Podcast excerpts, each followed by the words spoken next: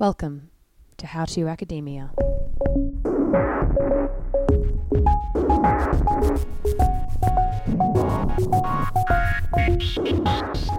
Leaving high school and joining the world of uni can be a weird and difficult time. On this podcast, we talk to our friends, students, and academics to find out how they went about the process of developing professional skills, dealing with challenges, and generally navigating the gooey mess of being a human in the academic world. Our guest this episode is Kelly Richards. Kelly is an associate professor at QUT in the School of Justice. I'll let her introduce herself, but to give you an overview, her research looks at vitally important topics in criminology, including young people's experiences of the criminal justice system, Aboriginal and Torres Strait Islander justice related matters, restorative justice, and sexual violence. In this episode, Kelly and Jodi chat about a bunch of things like imposter syndrome, tips for uni students, and what it's like to go through uni when neither of your parents finished high school. I'm also going to give you a content warning. Kelly talks a bit about what it was like growing up in one of the rougher parts of town in Sydney, and later what it was like to be a parole officer. This includes mentions of violence, drug use, and rape. It's not explored in graphic detail, it's mostly there to contextualize how this line of work can be pretty difficult and how to cope with it. Without any further ado, Kelly Richards.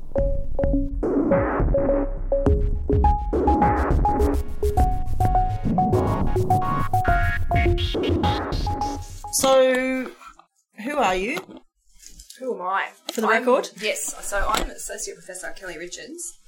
I've been in the School of Justice for over eight years as an academic, and prior to that, I was a senior researcher at the Australian Institute of Criminology in Canberra. And prior to that, I was a doctoral candidate at Western Sydney University. How did you end up in academia? I ended up in academia. Well, my interests were always law and teaching. So even when I was at school, they were the sort of the two career paths that I was tossing up. So because I'm a giant nerd, I famously did work experience twice when I was in high school, even though nobody even wants to do it once. But yeah, I was kind of testing those out. So I did work experience with a legal aid and then I did work experience at a school. Yeah, so they were they were always sort of my my two interests. Um, I didn't go on to study either of those things. I went on to study criminology, which I thought was well, I thought it was the most interesting thing imaginable. And once I realised that criminology was a thing, yeah, the idea of law or education kind of faded into the background a bit. Yeah, but not that far into the background, obviously, um, because I'm still kind of embedded in both of those spaces now. So I, I studied criminology and really thought that I would go into practice. Yeah, it's funny because on, on one hand, on one hand, I actually wanted to be an academic because I really liked the academics who were teaching me at Western Sydney. I was so lucky. I had some great, um, I had some great lecturers there, um, some of whom I'm still in, in contact with years later. Yeah, and they were just doing incredibly interesting things and were, were really inspiring. So I guess I had that in the back of my mind, but certainly as an undergraduate, I thought that's something I'll come back to later in life after I, you know, go and work in the in the real world. Um, so I graduated and I and I went to work in the real world. Not that academia is not the real world, but Whereabouts? uh, I went into practice. I went to I went to work for a women's refuge, and I worked as a parole officer, and I worked in community development, all in Western Sydney, which was interesting times because it was, you know, this is in the early two thousands, so it was the the height of the heroin boom in Western Sydney. um, and particularly the area where I was working as a parole officer was in Fairfield, which is next to Cabramatta. So it was it was right in the guts of the, the heroin era. um, and those suburbs were were right um, in the guts of it. Uh, you know, I mean, famously, school children were being approached by heroin dealers just on the street. I mean, smack was just cheap and everyone was on it. Not me personally, of course, but my entire client um, my entire load of clients. Um, yeah, so it was it was fun and interesting times. You know, particularly, I mean, I was 20 when I graduated. I was ridiculously young and frankly didn't have much of a clue what I was doing and also looked like I was about 14. Um, so it was, um, yeah, it was, an, it was a very eye-opening experience working for parole. Was it terrifying at times? Um, it was hairy at times. So most of my clients, most of my clients were very troubled people rather than being terrifying. Some of them were very lovely. I mean, I can still remember one one guy who was he was waiting for his homicide trial um, to proceed. But he was a lovely man. You know, he had just been caught up in sort of marijuana production. Yeah, yeah, and had shot and killed somebody in the, the course of defending his crop. Um, I had one really awful client who I can still remember who had been convicted of sexual violence, again related to drugs. Mean, everything came back to drugs. Yeah, he did actually make my skin crawl. He had raped a woman um, as revenge because she hadn't paid for her drugs. Um, so yeah, the, the scary times were sort of doing solo home visits to some of these guys. But by and large, it wasn't it wasn't scary. It was just yeah, it was just challenging. What are you like if you're going into a situation, I guess, where you're fronting up to and the thing is with probation parole, particularly in New South Wales, you go in solo for home visits, like you said. How do you talk yourself through that? Knocking on someone's door? Uh, it was hard to feel like I had any authority, I think was the, the main problem. I was obviously young and obviously a graduate. Yeah, funnily, this is going to sound really ridiculous, but I hate driving. Dri- driving is just this one thing that I've never been good at it. I don't think I ever will be any good at it. Uh, and I get lost easily. And so, actually, and also, I wasn't driving my own car. You had to drive, you know, one of the corrective services vehicles, which were which were huge. I was driving around in a Daihatsu Charade. That was my own little car. so then I suddenly had to drive this huge, like it was a Holden Commodore or something. With the Refidex? Uh, yes, yes, So totally. there's no Google With- Maps. There's no Google Maps. With the street directory, that's right, yeah. And so for, for me, I'd be so relieved to turn up at some violent rapist's house because I had found the address. That actually that wasn't the scariest part of the day. The scariest part of the day was getting there and then getting back to the office. I love it. So you grew up in Western Sydney? I grew up in Western Sydney. Tell me, because you like you're you're growing up. You go to school in Western Sydney. You've gone to UWS. You've then worked in Western Sydney. Tell me what it's like growing up in Western Mm. Sydney in the nineties. Yeah, I'm a Western Sydney girl. So, yeah, what can I say about Western Sydney? It's it's hot. Um, from I'm from Kingswood, which is um, yeah, sometimes the hottest place in the world. It's excruciating out there.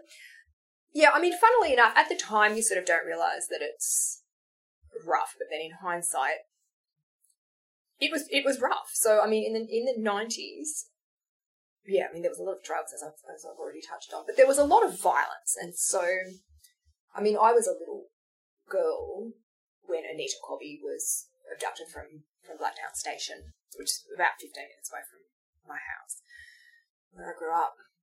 And, I mean, as, as you will remember, it was an extraordinarily violent death um, that was perpetrated against her by five blokes from various parts of Western Sydney. Um, and in a way, that was really when my interest in crime and, and sexual offending emerged. But it was it was also awful. I mean, there was just a sense. There was Anita Cobby, and then there was Janine Balding, who died in similar circumstances in Western Sydney. So there was just a sense that you know women were just sort of being plucked off the streets and and that, you know that was my that was my experience because it was you know there was a, there's a very macho culture I think is, is what I'm trying to say. So there was very much a culture, you know, even as a child and certainly as a teenage girl that, um, yeah, that you were just sort of on display uh, all the time and, you know, men and, and boys just wouldn't sort of hesitate to, you know, do, do the cat calling type stuff and the street harassment and, you know, um, yes, I mean, that sort of stuff was rife it may well have been rife everywhere at the time. I don't know if that's a Western Sydney thing in particular, but there were other forms of violence going on. So there was, um, I mean, there was a lot of domestic violence in my street to, to the point where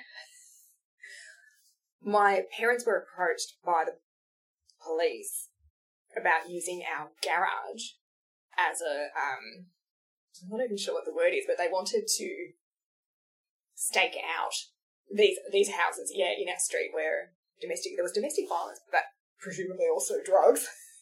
so they wanted to camp out in my parents' garage and they appear through this tiny window in the garage to sort of get intel on these um yeah, on these cooks in my street.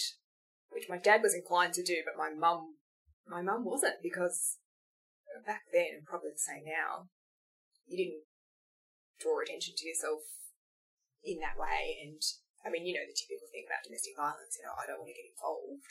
Um, yeah, so we didn't let the cops into our garage, but you know, it was a lost opportunity for I know, I know. Hello, parents.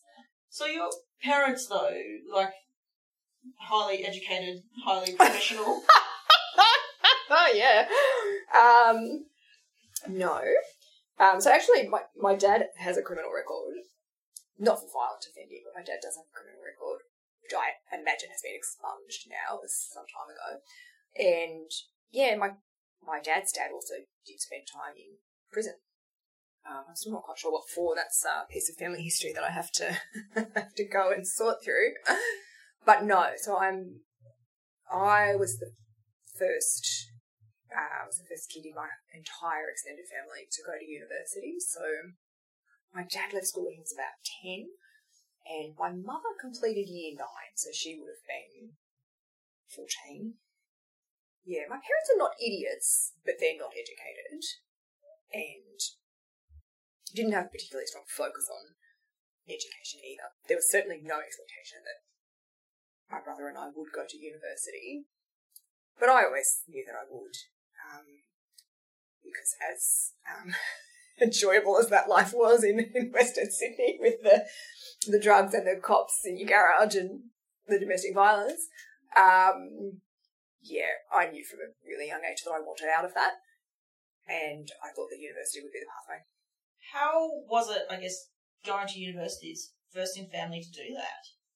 Did you live at home? Did you like what was? Yeah, so I lived at home and I worked a couple of jobs, and I mean, it was fine. I was, I mean, I was a pretty academic kid, and I was really interested in the subject matter and had great teachers, as I said. So I was fairly self-driven. I mean, I, looking looking back, actually, the weird thing I think for me is that when I when I first went to university, I didn't know where I would sort of be in the pecking order with the with the students, and so to like to put this into context, I went to a massive high school. So the public high school I went to in Cambridge Park was the second largest school in the state at the time. So it was it's absolutely huge.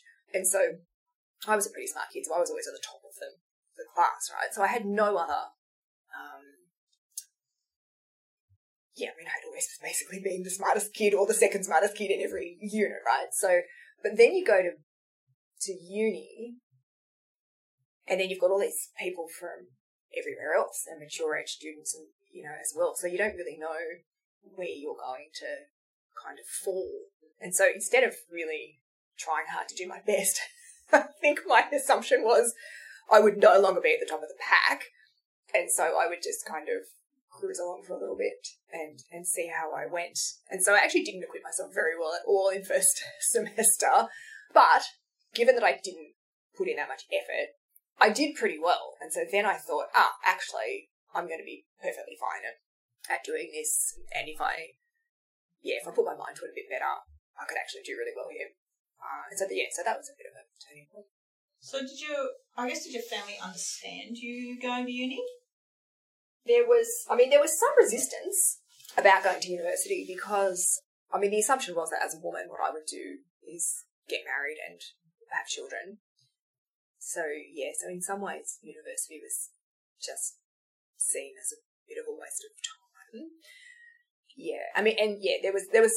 I mean, as there, usually is, I think there is resistance when your teenage children, uh, you know, start to gain an understanding of the world that is different from yours, and start to speak in ways that you don't really understand. And yeah, so it did cause a um, it did cause a bit of a shift in dynamics. Yeah, I was very fortunate because my brother, who's older than me, so he sort of left school and mucked around for a while. But then when I went back to university, he sort of got the idea that he would go to uni as well. So for the most part, we actually went through uni together. So we had a little support network. Um, yeah, cool. And yeah, I mean, he was studying uh, some different stuff, but also some overlapping stuff around social psychology. Um, yeah, so we, we had our own little thing going on. What, I guess, what got you through the uni days? What got me through?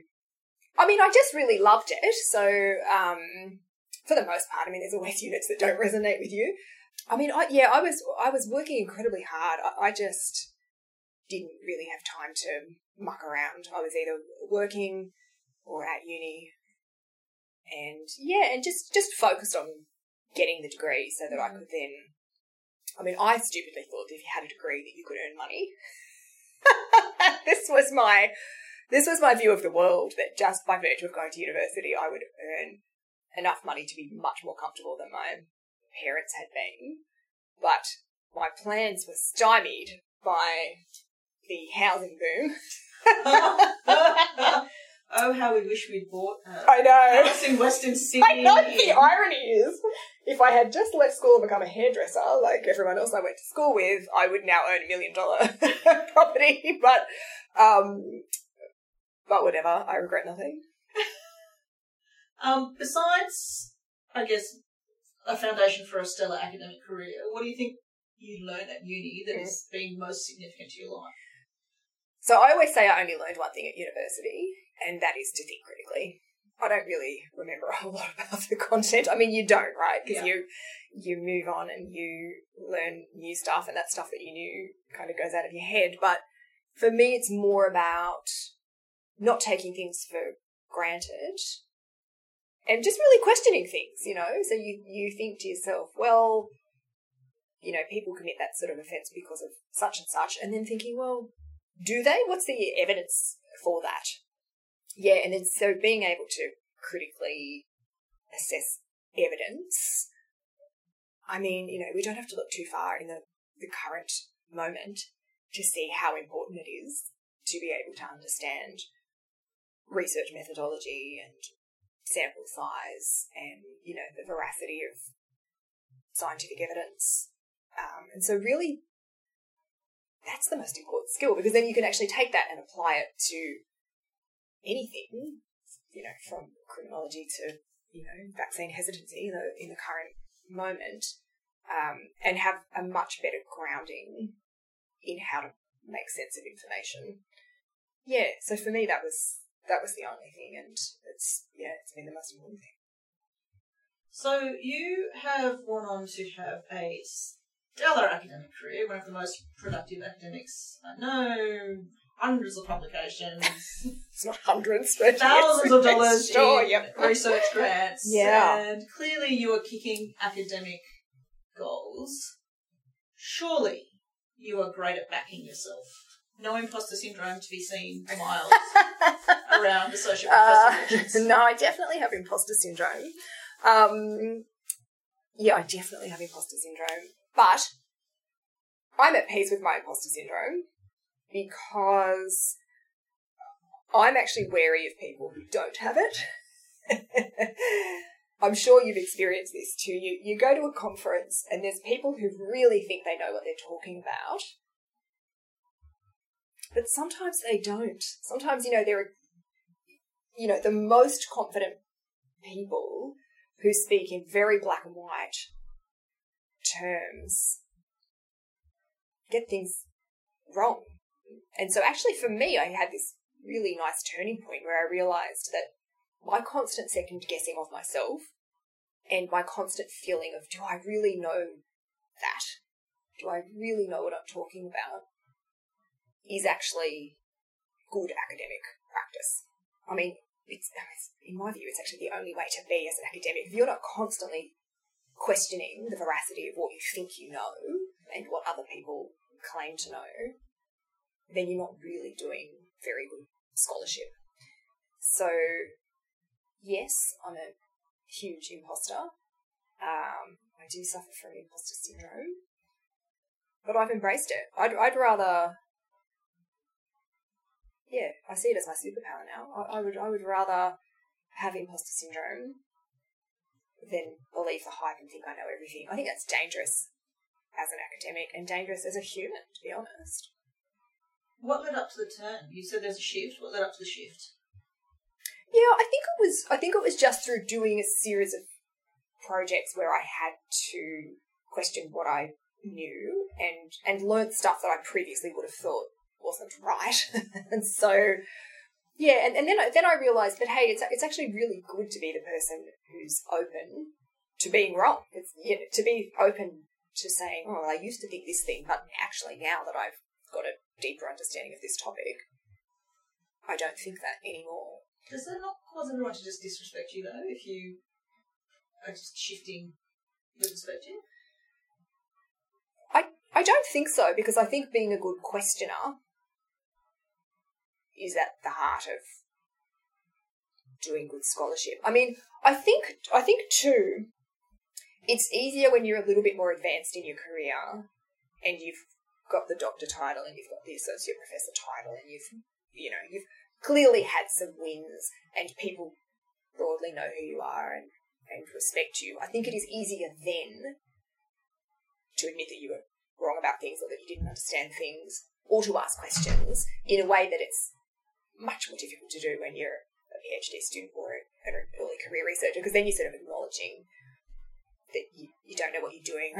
Once you've got wins on the board, you can acknowledge that you don't know what you're doing, and it isn't catastrophic for your reputation because there's an objective reality about you know what you've already managed to achieve and and produce.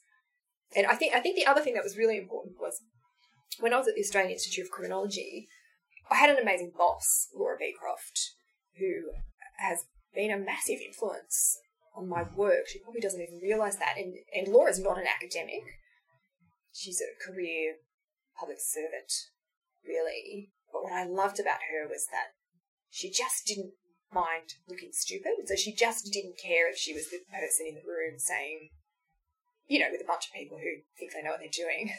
Laura wouldn't have thought twice about saying, sorry, what are we talking about here? You know, I don't know, how are we all defining this thing? Or, you know, and she would start things, she would start sentences by saying, excuse my ignorance, but, and then ask a question and I've adopted that phraseology. I use it all the time. I, I yeah, hear you yeah. say it all the yeah, time. Excuse my complete ignorance here, but and then ask a really fundamental question, and you do you do risk exposing that you don't know what you're doing. But nine times out of ten, nobody else around the table does either, and they're really grateful that somebody pointed out the elephant in the room. that you're all talking about something that nobody's defined, or you're all talking across purposes. And again, you know, Laura had had a very successful career and was quite kind of late in her career when, when she became my boss and I was very early in my career and so that was a really good yeah, it was just it just came at that beautiful point for me, yeah. And and yeah, has has really just made me not give a rat's about exposing my ignorance. I mean, we're ignorant about the vast majority of things. I mean, there's so many aspects just in criminology that I've got no idea about. And this is a discipline that I've been, you know, deeply embedded in since the 1990s.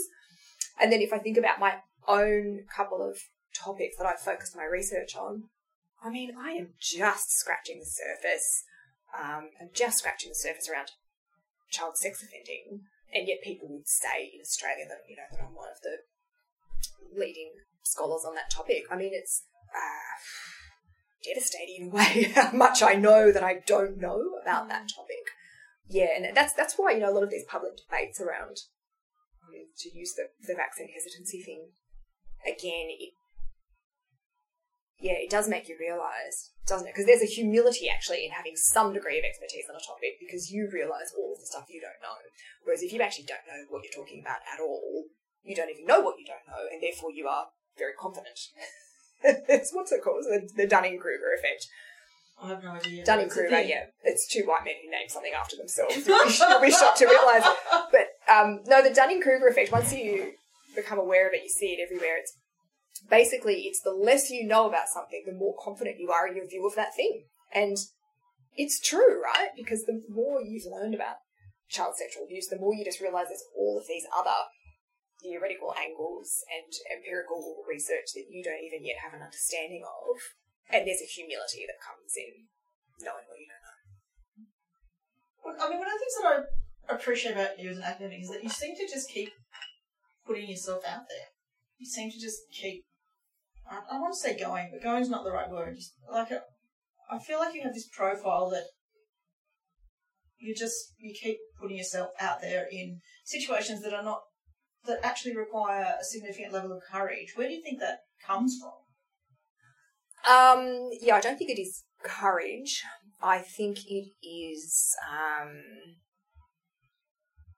yeah, how would I even explain it? It, it comes from not, not wanting to be held back by being an academic with a working class background, because obviously we are in a minority in academia, and so you could, you sometimes you sometimes find yourself in a meeting and you think, God, some of these people have got rubbish ideas, but I can't articulate my own my own better idea. Um, and that that kind of comes back to the fact that the, the environment that you grew up in just doesn't um, doesn't equip you to, to do that very well. I'm not sure I'm articulating this very well either, but but I just always feel like, well, why not me? You know, I mean, the fact of my backgrounds I mean, not, not only should that not hold you back, but in a way it actually gives you an advantage because, particularly in criminology, because, I mean, most academic criminologists have got no exposure to people who commit crime and, um, you know, sometimes you read somebody's theory and you think, oh, this is really, this is really sweet, but it wouldn't, I mean, it doesn't really pass muster. Yeah, so I, th- I think having a finely tuned sort of bullshit radar actually can be a bit of a a bit of a secret weapon. Yeah, so I'm not I'm not really answering your question. Why do I put myself out there? Uh, Look, I think fundamentally, fundamentally, I know that I can think about things in ways that are different from most people, and so I I do think that I've got something to offer, and I don't I don't want the fact that I'm a bit sort of rough around the edges or, or not the um, not the typical Fulbright fellow to hold me back because those things shouldn't hold you back. It should be, do you have something to offer? And yes, well, I think I do. So, so the fact that I'm not um, really Fulbright material, so to speak, just didn't it didn't hold me back from applying for for a Fulbright. I, I mean, in fact, there's a level of anger here. Like you just you just think, well, why do why do other people get that experience in life and that sort of privilege and confidence that comes from you know having parents who've you know got doctorates or or teeth, you know, um, you know, well, why why not me? I guess is is just what I think. I yeah, I also don't have any real sense of shame, so just I'm I'm just not afraid to put myself forward and fail. Probably because I've done it so many times that it's just like water off a duck's back now. Yeah, I mean, I failed a lot of things and and survived, but but also I'm a very I have a really high degree of perseverance. So if I apply for something and I don't get it, which is almost always the case, if I'm the second chance queen, I just reapply. I reapply for things over and over. I just, you know what I mean? I got my Churchill Fellowship on the second go, and I would have just kept going for it. I would have just put it in every year until they got sick of me and gave it to me, uh, or not, or or until it became a joke. You know, that that also would have been fine. I just would have, I just would have laughed about it and just thought, oh well, that's your problem. And I think, yeah, in a very competitive world, you actually you you just have to keep going for things and taking the knockbacks and just yeah, just rolling with it really. Uh, in two minutes or less, Sure. I have so many questions in two minutes or less. so in two minutes or less, who's your favourite theorist and why? At the moment, probably changes quite a bit, but at the moment, I'm really loving Jack Katz. Actually, actually I've always really loved Jack Katz. Do you know Katz's work? Very, very well. Yeah. So, so Katz, um, I emailed him actually recently. He Oh. emailed back. Yeah, Jack and I are like BFFs now. So, Did you fangirl? a little bit. Yeah, I fangirled a little bit. That's actually a really good example of putting yourself out there. I put it, I just emailed Jack Katz and said, "Can you please, um, please mentor me on this research project that I'm doing that uses your work?" And he didn't write back for about a week, and I felt so embarrassed that I was bold enough to email one of the world's leading sociologists.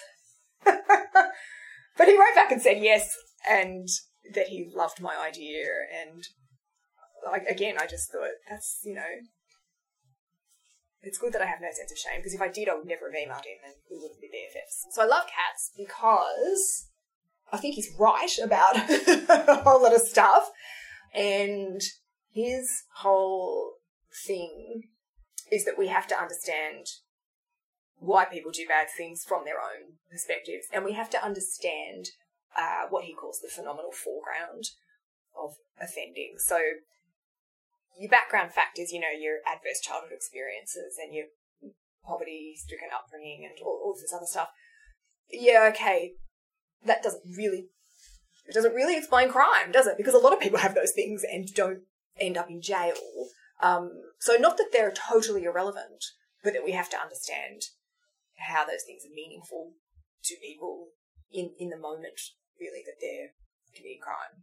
Um, and so I think that's, I think that's accurate, but also, but wildly overlooked. You know, I Mm. think criminologists and psychologists, you know, are really fixated on what happened in people's backgrounds, which is simply always going to be a really partial explanation. How do you feel when people fangirl over Kelly Richards? it's never happened. I wouldn't have a clue. You're my biggest fan. it's true, I am your biggest fan, Richards. Yeah, I don't think it You- really happens. Are you totally get like you. I feel like you do. I mean, you are the most cited of any academic that I've ever encountered in undergraduate work, In undergraduate work. and you're obviously widely cited elsewhere. But like, you have a you have a name, and people know who you are. How does that sit with you? Probably a little bit weirdly because the stuff that I've written that's most cited isn't my best work. I don't know if you experience this as well. You look at your publications that have been cited a hundred times and you're like, that really wasn't my best day. Whereas something else that I've written that I feel is pretty groundbreaking is just buried nobody ever mentions it. Um, yeah, I, yeah, I don't know. I, I wouldn't say I really get, yeah, I wouldn't say I get a whole lot of fangirling. It, it is, it is a little bit weird because you kind of remember, you know, like I remember meeting Chris Cunneen for the first time and and just being like, oh my god, yeah, this person I've been cited since I was an undergrad. But then you realise that those people are just humans and, most of the time they're really lovely. Yeah. I think that's the most contentious statement you've made, Kelly. That academic, That academics are humans. yeah, I mean, there's some outliers. Um, but that's that's for a separate podcast. um, hot tips for students. What are they? Oh, hot tips for students. Ask questions. You know, be Laura Beecroft. Don't worry about looking stupid. Just, who cares? You're not stupid. If the person asking the question is the smartest person in the room, so just ask questions. Doubt everything. So don't don't think you know the answer to everything. And even if you do, that answer is probably very nuanced. So yeah, be across the nuance and be comfortable with with nuance because there's always going to be some. What else? I think yeah, I think just yeah, try to ad- adopt a sort of um, I call it Buddhist attachment. Not that I am a practicing Buddhist, but like a if you can step back and, and view your life as a piece of performance art, you'll be less worried about humiliating yourself and therefore more likely to put yourself out there and experience knockbacks. Yeah, and, and you do have to do that. You have to you have to put yourself out there. You know, once you get the first big win, a lot of other wins will come from that. And so just yeah, keep putting yourself out there and get the get the first big win. Um and yeah, don't worry if you suck at things. You know, I mean, I sucked at a lot of things when I when I first graduated. I just really I sucked at everything. I was yeah, started to think maybe I should just. Actually, I don't know what I thought I would do. Work in retail for the rest of my life, probably. But it's, yeah, it's okay to suck at things. You know, everyone everyone's bad at at some stuff. Just keep going until you find the things that you're good at, and then yeah, and then pursue them really relentlessly, and. Absolutely love it. Thank you very much, Associate Professor Richards. Thanks for having me.